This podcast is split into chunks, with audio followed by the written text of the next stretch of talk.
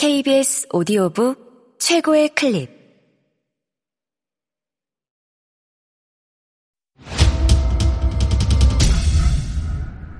KBS 오디오북.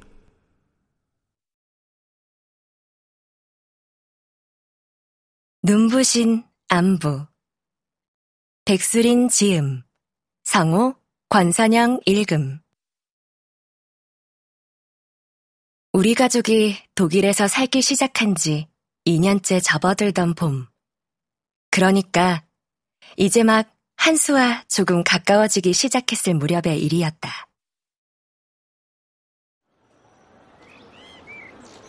우리는 그때 쥐대학의 중앙 캠퍼스에 있었다. 봄이 깊어지면 벚꽃이 만개하던 그곳에서 사진을 찍자고 한 사람은 이모였다. 캠퍼스에는 이모를 포함한 우리 가족, 마리아 이모와 레나, 그리고 선자 이모가 있었다. 그날 밤 비가 올 거라는 예보를 확인한 이모가 꽃이 다 져버리기 전에 사진을 찍어야 한다며 우리를 이끌고 캠퍼스로 향하던 길에 우연히 선자 이모와 마주쳤던 것이다. 이모와 마리아 이모의 손에 이끌려 오긴 했지만 사진은 찍지 않겠다던 선자 이모는 사진을 찍는 걸 무척 싫어했던 나와 같이 무리에서 떨어져 나와 멀찍이 서 있었다. 곁에 있는 선자 이모도 그때까진 몇 번 본 적 없어 낯설고 내가 아무리 싫다고 해봤자 결국엔 사진을 찍어야만 하는 순간이 올 것 같은 예감에 심란해하고 있는데 선자 이모가 혼잣말을 하듯 나지막이 말했다. 정말 어찌할 바를 모르겠을 정도의 아름다움이지.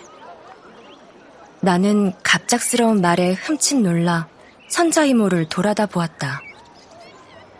선자 이모의 시선은 내가 아니라 흰빛이 너울대는 나무 아래서 사진을 찍고 있는 사람들 쪽을 향하고 있었다.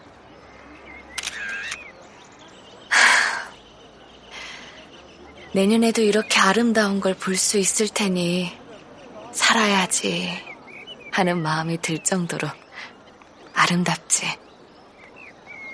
언제나 표정이 적어 화난 것처럼 보이던 선자 이모의 얼굴에 드리워진 꽃그늘이 바람이 불 때마다 레이스처럼 어른거렸다. 마리아 이모가 우리를 웃기기 위해 일부러 우스꽝스러운 포즈를 취할 때마다 꽃물이 번지듯 환해지던 선자 이모의 얼굴.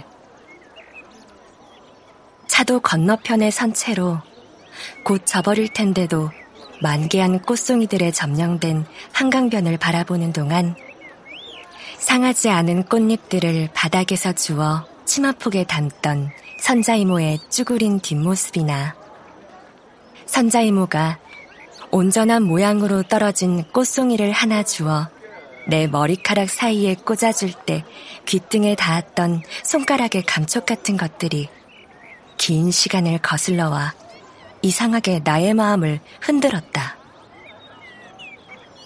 그리고 두서없이 그런 기억들이 떠오를 때면 나는 내가 찾는 것이 무엇이든 그것은 도서관에는 없으리라는 걸 어렴풋이 예감할 수 있었다.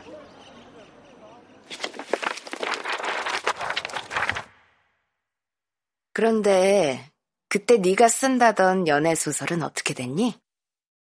연애 소설이요? 그래. 독일에 살 때 소설을 쓴다고 여기저기 물어보고 돌아다녔잖아. 이모의 말에 나는 내가 어릴 적 KH를 찾던 일에 대해서 이모가 여전히 모른다는 사실을 알아챘다. 그건 조금 놀라웠는데, 왜냐하면 레나를 통해서라도 그 일에 대해서 이모가 진즉 들었을지 모른다는 생각을 마음 한구석에 줄곧 품고 있었기 때문이었다. 답을 하려는데 내 마음속에서 아주 짧은 순간 갈등이 일었다. 대충 얼버무리며 넘어갈 수도 있었지만 엄마를 잃고 낯선 도시로 이주했을 한수를 떠올리고 마음이 물러진 탓인지 어쩐지 그러고 싶지 않았다. 사실은 이모, 그때 우린 연애 소설을 쓰려던 게 아니었어요. 그래? 그러면 뭘 하던 거였어? 이모가 자리에서 일어서려는지 테이블 위에 있던 아이스크림 뚜껑을 한 대 모으며 물었다. 나는 커다랗게 숨을 들이마셨다 내쉬었다.